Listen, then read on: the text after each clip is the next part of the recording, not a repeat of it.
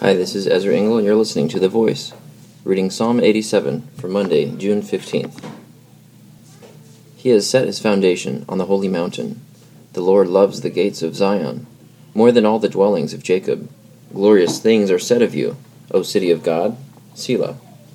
I will record Rahab in Babylon, among those who acknowledge me, Philistia too, and Tyre, along with Cush, and will say, This one was born in Zion. Indeed, of Zion it will be said, This one and that one were born in her, and the Most High himself will establish her.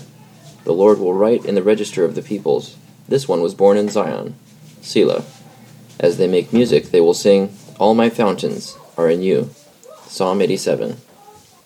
So this psalm was written of the sons of Korah, and it is a song about how God loves the gates of Zion. And it repeatedly says, This one was born in Zion, about places that acknowledge God. Thank you for listening to The Voice.